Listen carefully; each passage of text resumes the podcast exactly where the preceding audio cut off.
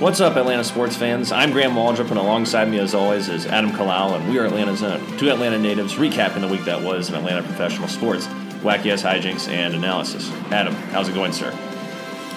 Going all right, Graham. Um, not much of a week in Atlanta sports.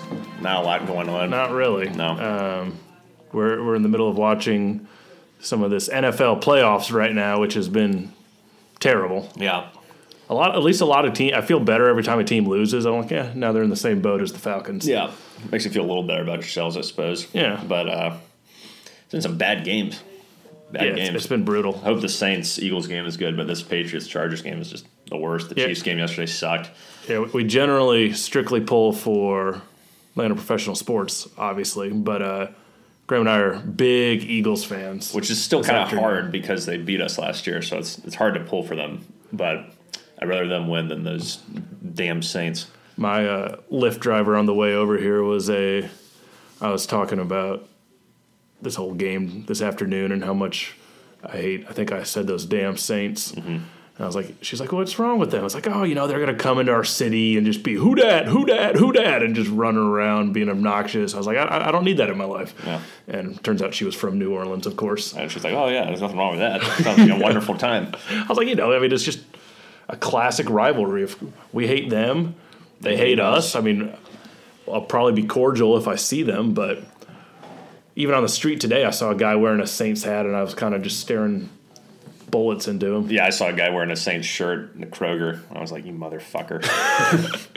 Get out of my I city, kind sir. of I kind of wanted to run into him in my shopping cart, but I decided not to. that, that would have showed him, Graham. Yeah, I don't think we'd be recording today if that was the case. Yeah. we got my lights punched out or something. And I was squealed, and that would have been all she read. That would be fitting, though. Yeah, For, I mean, that'd be a story for life. that'd be true to Atlanta. Yeah. uh, for sure. Trying to call out a Saints fan, trying to beat a Saints fan at something, and then wound up getting your ass kicked. Can't even do that. No. Uh, I guess we'll jump into the Falcons news since they once again are the, the uh, organization making waves right now for the most part. Is uh, Dirk Cutter was officially hired as the offensive coordinator. Mike Mularkey was brought in as the tight ends coach. Jim Mora Jr. was hired as special assistant to Dan Quinn no, he uh, In wasn't. the front office, and Rich McKay was reinstated as general manager. Mike Smith is now a special teams coordinator slash defensive coordinator. Uh, no, the, the most of that was About uh, forty percent of that was true. yeah. So really, only Dirk Cutter is back as the coordinator, and Mike Mularkey is the Titans coach. Um, two former Falcons offensive coordinators. Uh, Jim Mora, who knows where he is? Mike Smith is probably going to be unemployed for the rest of his life. Uh, yeah. So that that was the big news. Yeah, I mean, kind of like we said last week about Cur- Curter, uh, Curter. about Cutter. Um, I think it's a fine hire. I'm not ecstatic about it. It definitely kind of feels like we're kind of grasping at the past here to try to get this thing done. But I guess the general idea is this team's close. We want a veteran with head coaching experience to run the offense, especially with Coach Bro being on the defense, and Matt Ryan has a relationship with him already, should be able to just plug him in pretty easily and get after it. Yeah, I know Quinn has said that familiarity with Matt Ryan isn't a big deal, but you got to wonder if, in the back of his mind, seeing how those first two years went with uh, Shanahan and Sarkeesian, respectively, if he wasn't thinking, might as well get someone in here who knows Matt so we don't fall into that trap again that first year, just for whatever reason, them not connecting. Well, and Quinn just doesn't have the job security now to like he has to win this year. I think if if he has a losing season this year, He's got to be gone. Yeah. Yeah. which is crazy after just one losing, but I that one s- losing season. But I just think the way we lost this year definitely speaks so much to him. So his his leash is infinitely shorter. Well, yeah, and, and he and he shortened that leash even more, I think, by firing all those coordinators. I mean, like we talked about last week on the show, that's a reflection on him. If he thought that these were the wrong guys to continue going forward with, getting rid of, I had never seen a team get rid of all of their coordinators, the big three coordinators, and then retain the head coach before. Uh, I'm sure that's happened before, but it's very rare. Usually, when more than one coordinator is fired, it's like the house is being cleaned. Yeah. So, Ola uh, Keith Armstrong got hired already. oh, did he? He's down in Tampa. Special teams. Yep. Yep, he's down there and uh, apparently the Cardinals are interested in talking to Sark. Godspeed, Spider Man. Um, but yeah, I wasn't really too happy or it was a very neutral reaction I had to this hiring. And it was interesting too because Dan Quinn was talking a lot about how he wants balance on the offense, and I think we both know that Dirk Cutter, throughout his entire career, whether he's a head coach or a coordinator, for the most part, especially in the last I don't know six seven years, has leaned more heavily towards the passing game. I don't know how much of that is reflected on his personnel. I mean, when he got here, Michael Turner was becoming a shell of himself, but um, he's much more of a pass oriented coordinator slash coach than a run coordinator. I mean, I think you have some great stats there on on uh, on his track record last year in terms of the passing offense because he also called the plays for the Tampa Bay last season. So Yeah, la- last year they were first in passing yardage, like 320 yards a game, um, fourth in points scored, but then 29th in rushing. And like you said, that could be personnel Yeah. there. I mean, I don't even know who the hell the Bucks are running out there anymore. at Running I don't back, know either. some loser, It- obviously. it ain't Doug Martin. no, But um, it, yeah, and so that makes me wonder if he's ever going to. That makes me wonder if he's going to be able to find that balance here. Um, and I'm also not too Well- en- enthused by this this passing uh, acumen that he has because it's like I could go out there blindfolded and say, Matt, let's just get the ball to target Julio at least 12 times, run when we need to, and we'd still have a top 10 offense. So it's Could- like I'm not really too concerned with that. You got to think. I mean, on on the positive side, so he did that with the passing offense with a combination of Jameis Winston and Fitzmagic, baby. Right. So for him to have Matt and Julio. a complete top, I mean, a top five quarterback Yeah. again, I'm sure he's got to be licking his chops. Yeah. No, for sure, and I don't think this is w- something where we're going to unleash the full power of the offense, but I think he has familiarity with everybody, with with his receiver, the top receiver, and the quarterback, which is good. I'm more interested in knowing how he's going to employ his offensive strategy with the set strategy that the Falcons have. Will there actually be leeway, even though Dan Quinn says there won't be, in terms of we have to run this West Coast thing? Because Cutter's offense wasn't a West Coast thing. So is he going to come in and have to utilize the Falcons playbook like Dan Quinn's been saying, or is there going to be a sort of meeting of the minds, sort of some compromise there? Because I wonder how well he's going to be able to adjust to, to that West Coast offense. Not that it's radically different from what he does, but it's different enough. And um, I think they probably learned a lesson with Sarkeesian that it's not that simple to just say but that's what Quinn was saying in the press conference, which leads me to think we're going to go down the same path that we went down. It's going to be it probably won't be as bad because Sarkin never called a play in his life on the NFL, in the NFL, but. It still gives me cause for pause. It feels like a, a repeat of the same mistake. Maybe, but I mean, our off. It's. I mean, we had I think the tenth ranked offense in the league this year, so it's not like we were terrible. But it was No. just what did Sarkin was scoring less than twenty points in each of those five games that we lost. that we really needed to win. so overall, I mean, the offense was good, but you just can't have that long stretch of ineptitude. yeah, yeah, no, I agree. And something was definitely wrong there. And you'd like to think that with Cutter, we'll be more consistent offense. Maybe we won't put up you know a bunch of games where we're scoring 35 points, but we also hopefully won't be going through a four or five game stretch where we only put up like 16 points. So that's what I'm really looking for from him is can we you know can we get to a point where we are a more consistent offense and won't go through these lulls of just bullshit where nothing's going on? I think also getting a healthy Devontae Freeman back will help if he is healthy. I think that's a big if. You can put an asterisk next to that, but I think that's going to help. Hopefully, we're able to strengthen the, the, the guard position and be able to come back with a fully fledged, ready to go offense. Calvin Ridley's going to be you know another year older, so he's going to hopefully get better coming off a 10 touchdown season. He did hit a little bit of a wall there.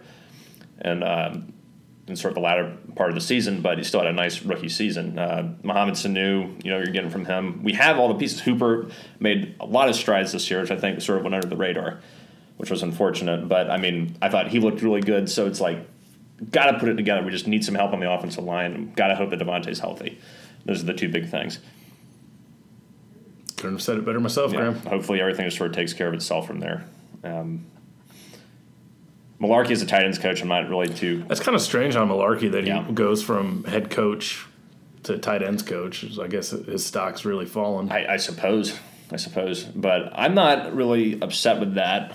Um, And maybe he's coming in to kind of take over the play clock a little bit. Maybe that's part of that role as Well, well. they hired some. Actually, they promoted someone from the offensive uh, line personnel coaches, I believe, to manage uh, the clock, uh, timeouts, replays. Jake Flood um, to do that. So there's a new position strictly dedicated for this guy to go. so Jake Flood, he's going to take over the, the the role of sort of being kind of a kind of like a semi head coach in the sense that he's making a lot of big strategic decisions. so because our offensive line was so good this year, they felt the need to promote Mr. Flood. Yeah, obviously he did a hell of a job at that unit. Or maybe so, that was just a way to get him away from the offensive line. maybe.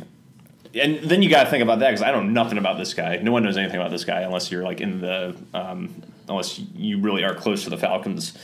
Um, unless you're close to the people at Flowery Branch, you don't know shit about this Or if guy. you like grew up with Mr. Flood or right, something like that. right. So it's sort of like what's going to happen there? Is he going to make the right decisions? He's going to make the right calls. He's maybe who knows what his background is with this? Why is it him?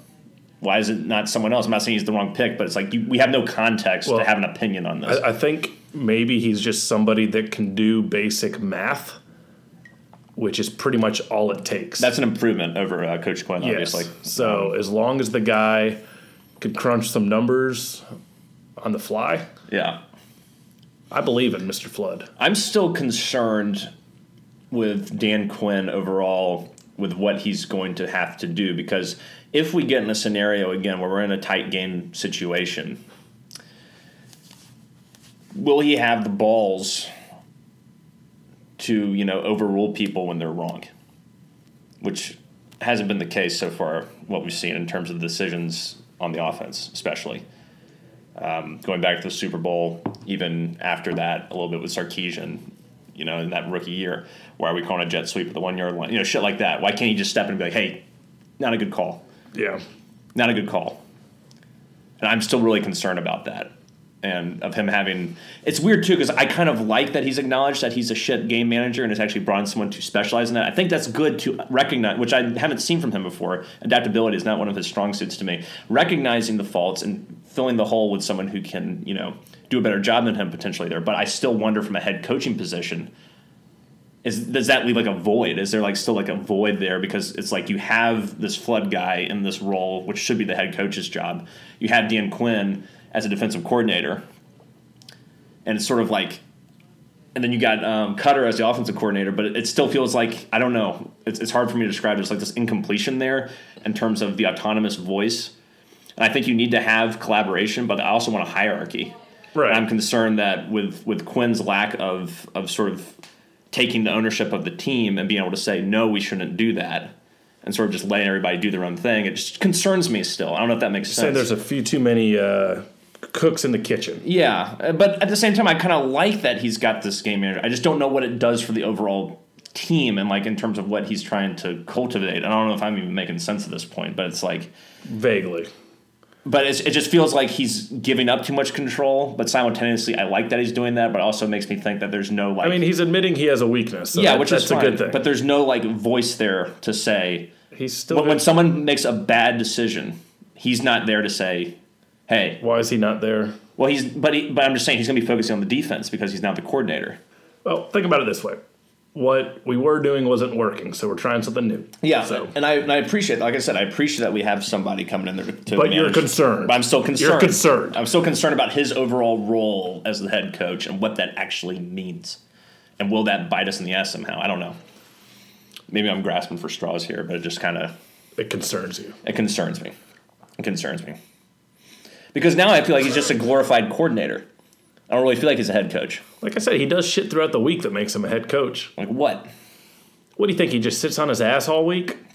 Well, I'm talking about now. I'm talking about what is he doing now? Right now? not right now. but I'm just saying, like when we're going into the season, how much of his time is going to be split between really being the guy who's calling the, the plays on defense and doing all the strategy there, and then who's going to like you know be the figurehead of of the team? Who is that guy? Is it still him?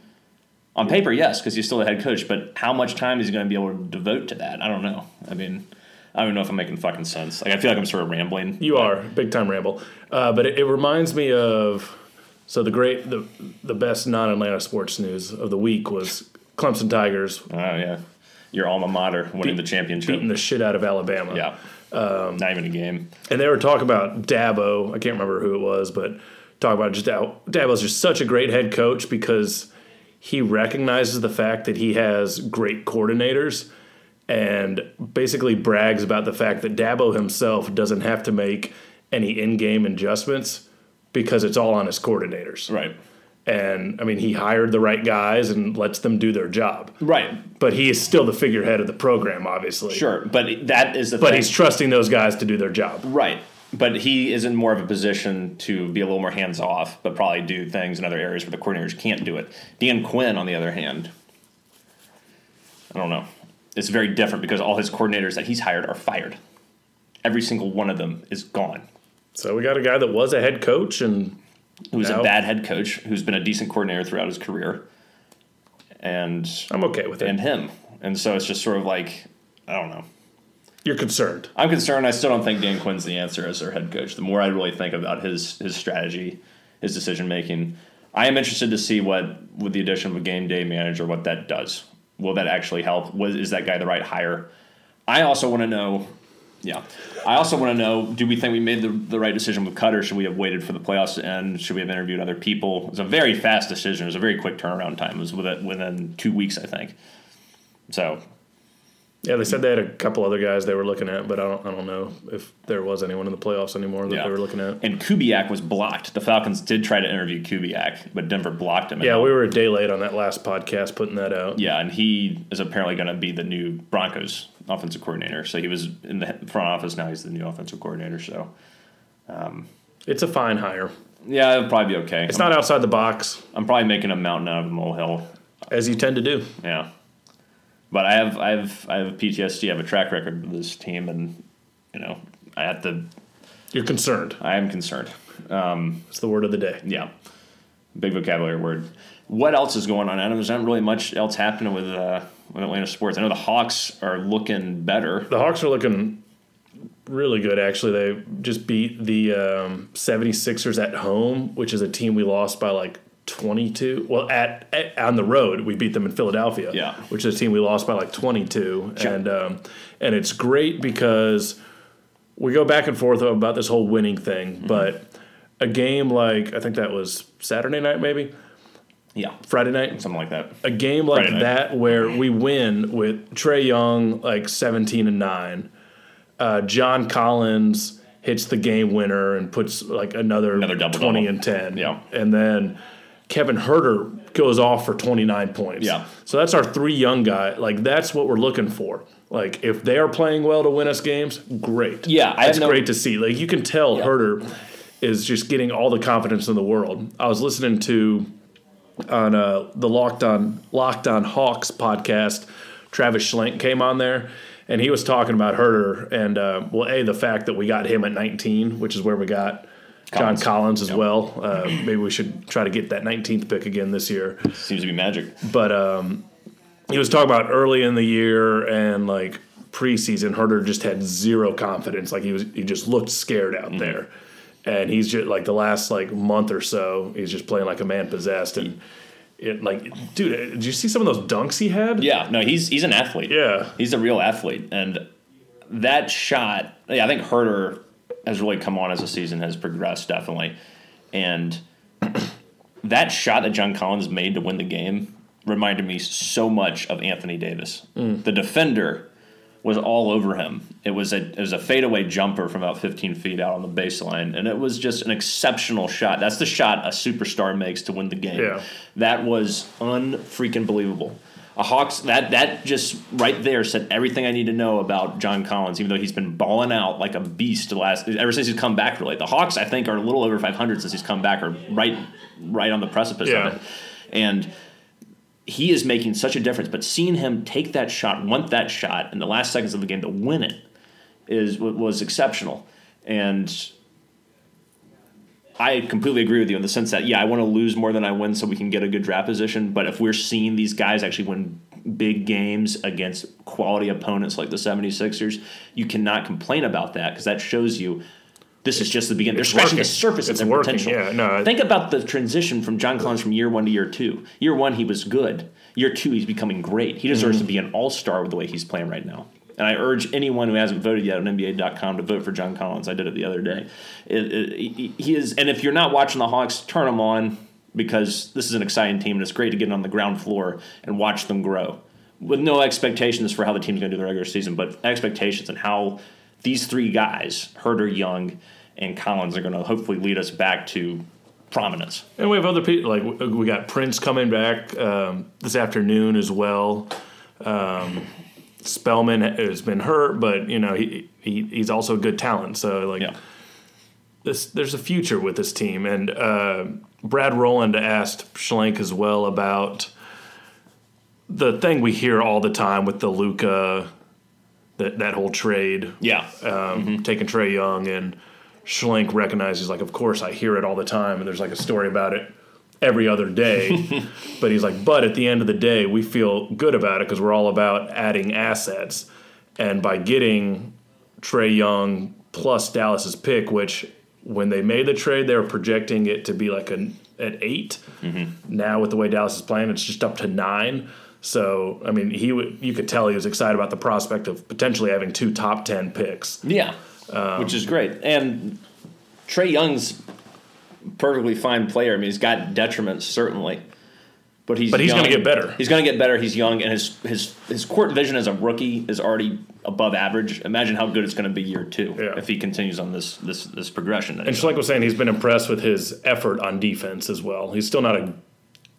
no good but he- defensive player, He's but trying. Yeah, he's he's Yeah. he's realizing the difference between college and pro ball, Yeah. and he's putting the effort out there. So he's um he's still a fan.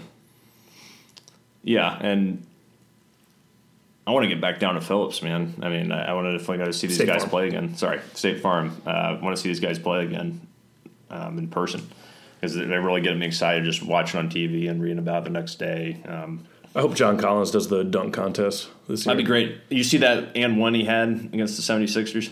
No, He like got the ball, crossovered some loser, and then just dunked it over him and got the foul too. And it was like, holy shit.